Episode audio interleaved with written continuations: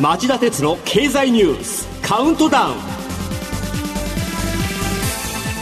皆さんこんにちは。番組アンカー経済ジャーナリストの町田鉄です。こんにちは。番組アシスタントの杉浦舞です。今日も新型コロナ対策をして放送します。さて、新型コロナウイルスの感染拡大を受けていちねんかん延期されていた東京オリンピックの聖火リレーが昨日スタートしました。スタート地点は東京電力福島第一原発事故の対応拠点として使われた福島県の楢葉町と広野町にまたがるサッカー施設 J ビレッジでした。およそいちまんにんのランナーによる聖火リレーはひゃくにじゅういちにちかんかけてよんじゅうななとどうふけんのはっぴゃくごじゅうきゅうじちたいを巡ることになります。世界的なお祭りですから思い切って楽しみたいところなんですが、依然としてコロナ対策は怠れませんよね。大会組織委員会は沿道での観覧を禁じてはいないものの、インターネットでのライブ中継を見るよう呼びかけています。観覧客が密集して感染リスクが高いと判断されれば、その区間をスキップすることもあり得るとしています。しちがつにじゅうさんにちの開会を睨んでオリンピック機運を盛り上げたいという関係者の熱い思いは痛いほど分かりますが、国内はもちろん依然として深刻な事態が続く国もあり、海外からの一般観客の受け入れ見送りが決まったほか、各国で選考会が開けず代表選手の決定も遅れているそうです。もちろん中止となれば経済社会への影響は計り知れませんが、それでも感染の防止ができて初めて開催できると考えていいでしょう。大会関係者には感染拡大が避けられない事態が判明したら、直前や最中であっても聖火リレーはもちろん本大会、本大会も、えー、中止や延期をする勇気と覚悟を持ってほしいと思います。今日も変化する世界と日本のニュースをカウントダウンでお伝えします。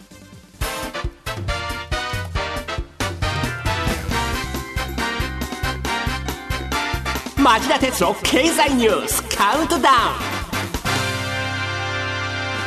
はい、えー、ではじゅういのニュースからいきましょう。システムの管理委託のリスクが相次いであらわに。松井証券では不正現金引き出し、 ライン にも新たな問題発覚。水曜日、松井証券の顧客口座からおよそにおくえんを不正に引き出したとしてシステム管理を請け負っていた会社のシステムエンジニアが警視庁に逮捕されました。また、中国の関連会社から個人情報が閲覧可能だったことや、利用者の決済情報などのデータが韓国に保管されていたなどの問題が報じられた ライン が火曜日、謝罪会見を行いました。しかしこの会見で新たに銀行口座や健康保険証のデータも韓国に保管されていたことが分かりました。えー、システムの委託が持つリスクは経営者なら当然分かっているはずのリスクです。問題を起こしたら取り返しがつかないほど企業の信用が損なわれます。自分の会社は大丈夫か、今一度点検しておくべきでしょう。続いてはだいきゅういのニュースです。土地の公示価格がろくねんぶりの下落に。新型コロナに伴う飲食業やインバウンドの不振が響く。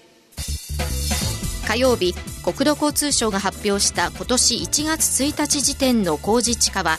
全国の商業・工業・住宅の全用途平均が去年と比べてマイナス れいてんごパーセント とろくねんぶりの下落に転じました。新型コロナウイルス感染拡大の影響による外出自粛や訪日客激減に伴う飲食店や小売店の不振が影響したとみられます。はい、えー、続いてはだいはちいのニュースです。火曜日、行為の安定的な継承の在り方を検討する有識者会議がようやくスタート。安定的な行為継承の在り方を検討する有識者会議の初会合が総理官邸で開かれました。にせんじゅうななねんに天皇の退位特例法が国会で成立した際、安定的な皇位継承と女性宮家の創設などは先延ばしすることができない重要課題とされましたが、今回ようやく有識者会議が開かれたことになります。だいなないのニュースはこれです。日曜日、半導体大手のルネサス工場火災の深刻さが判明。先週金曜日に発生した茨城県のルネサスエレクトロニクスの中工場の火事で深刻な影響が残ることが分かりました。日曜日の発表によれば、生産再開にいっかげつていどかかり、供給の正常化までにさんかげつほどかかるということです。えー、世界的に半導体が不足しています。新型コロナウイルス感染症で需要が減ると見込んで生産を抑えたところ、車向けで予想外の早い需要の回復が起きたり、米中経済戦争の煽りで半導体の囲い込み合戦が起きたり、アメリカの寒波で複数の外国企業の半導体製造がストップしたりといったことがあったからです。そこにさらに新たな足かせが発生したと言えます。思い出されるのはじゅうねんまえの東日本大震災で今回と同じ工場が被災して創業をおよそさんかげつ止めたこと。あの時は自動車の生産が大きな打撃を受けてルネサスショックと呼ばれたほどでした。今回も世界で需給が逼迫している中での出来事だけに操業停止の影響が非常に懸念されています。続いてはだいろくいのニュースです。火曜日、ヨーロッパとアジアをつなぐ要所スエズ運河で日本の超大型コンテナ船が座礁、航路を塞ぐ事態に。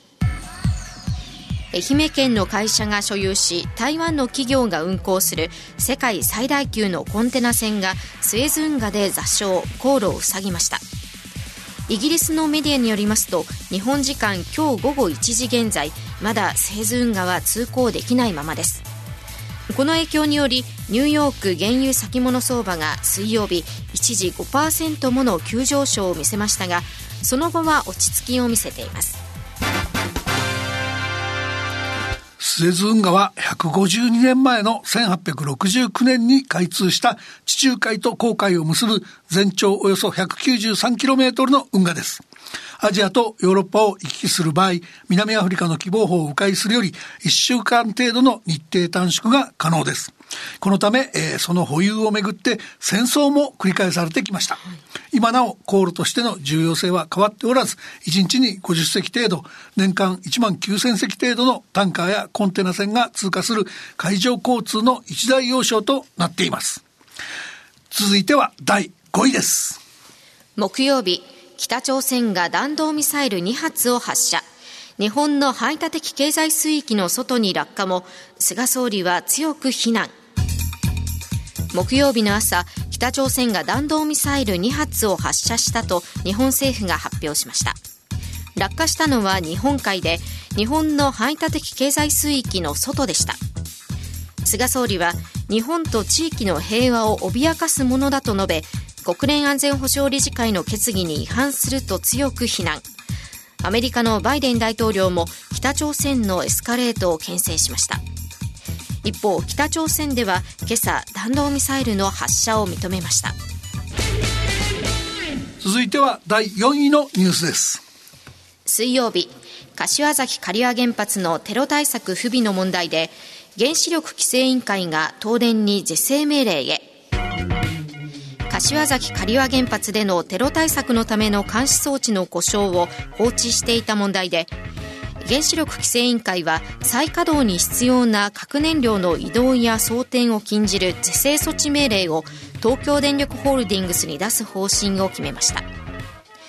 一方、福島第一原発いちごうきでは先月じゅうさんにちの地震の後から核燃料デブリのある格納容器の水位の低下が続いているため、東電は注水の量を増やす措置を取りました。えー、遅ればせながら規制委員会は東電には組織的な管理機能が低下していると指摘しており、じゅうねんまえに福島第一原発で深刻な原子力事故を起こして原発の安全性に対する信頼を失墜させた東電の在り方が改めて問われる事態になりました。一方、福島第一原発いちごうきの格納容器の水位低下も深刻な問題になる可能性があり、じゅうねんまえの第一原発の廃炉という決定の難しさ、危うさを改めて浮き彫りにしたと指摘せざるを得ません。これらの問題は夕方ごじさんじゅうごふんからの町田鉄の経済ニュース深掘りでじっくり考えてみたいと思います。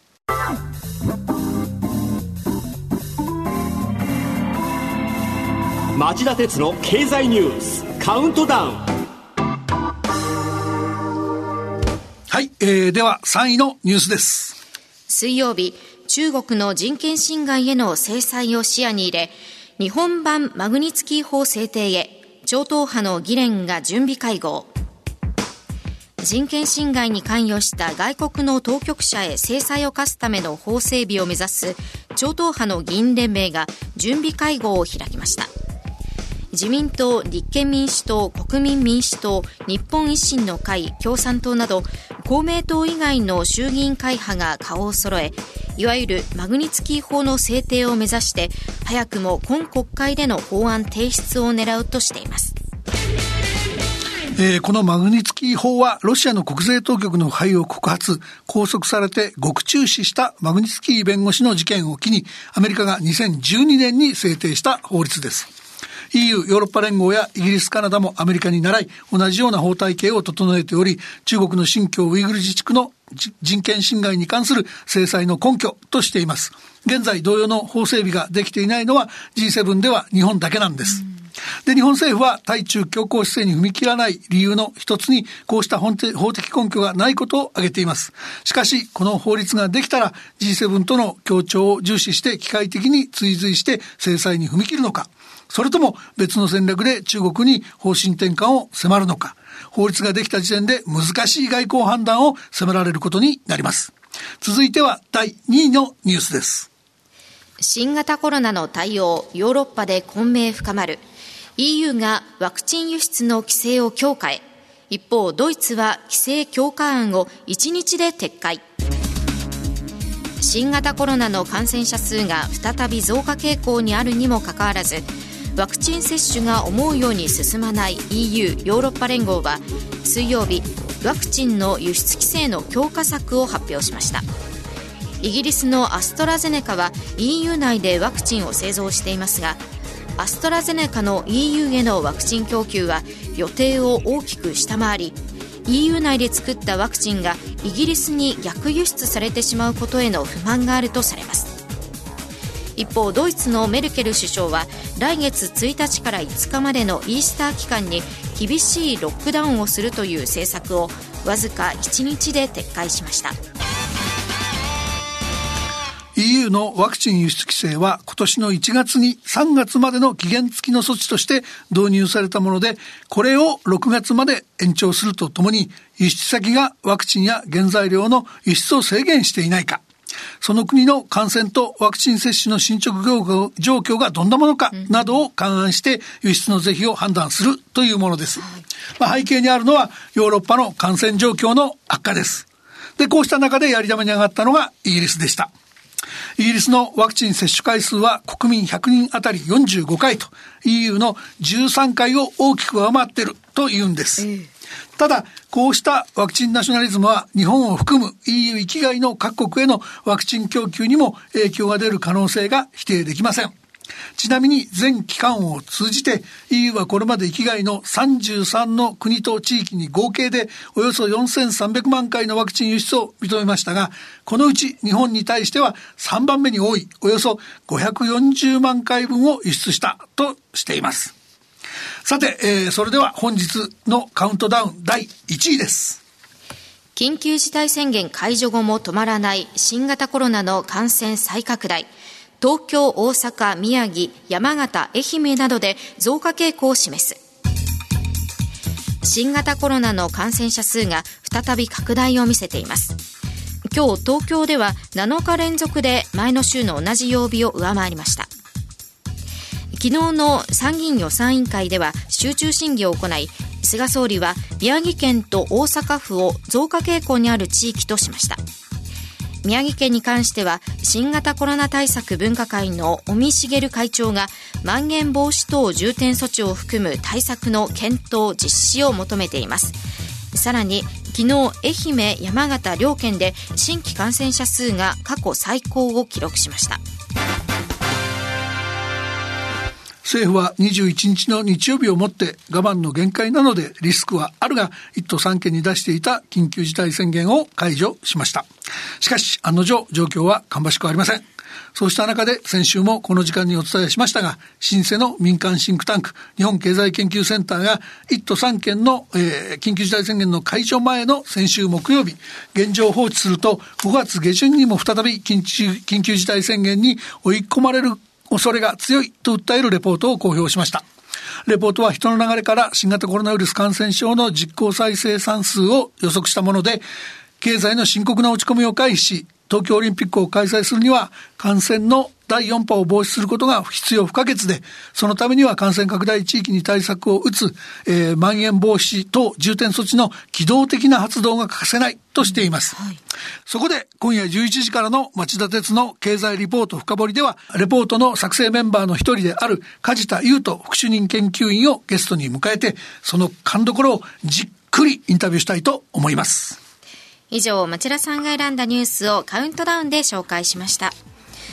それでは今日の放送後期を町田さんお願いします。はい、えー、太陽光や風力など再生可能エネルギーを普及させるために、家庭の電気料金などに上乗せされている負担額が新年度からさらに値上がりします。水曜日の経済産業省の決定によると、標準的な家庭の負担額は年間でいちまん飛びよんひゃくななじゅうろくえんと、今までよりせんえん以上アップするっていうんです。いや、驚きましたが、なんでそんなに上がるんですか？あの基本的には気候変動対策で シーオーツー を排出しない太陽光や風力といった再生可能エネルギーで発電した電気を増やすために、そうした電気を高く買い取る、そのコストは電気代に、えー、転嫁していくことになってるからなんです、えー、ただですね、この、えー、フィットっていう制度、再生可能エネルギー電力の固定買い、固定価格買取制度っていうんですが、これに伴う負担額が標準家庭でいちまんえんを超えてしまうっていうのは、この制度をにせんじゅうにねんに導入した時に当時の石炭火力や原発の発電コストのよんばい以上の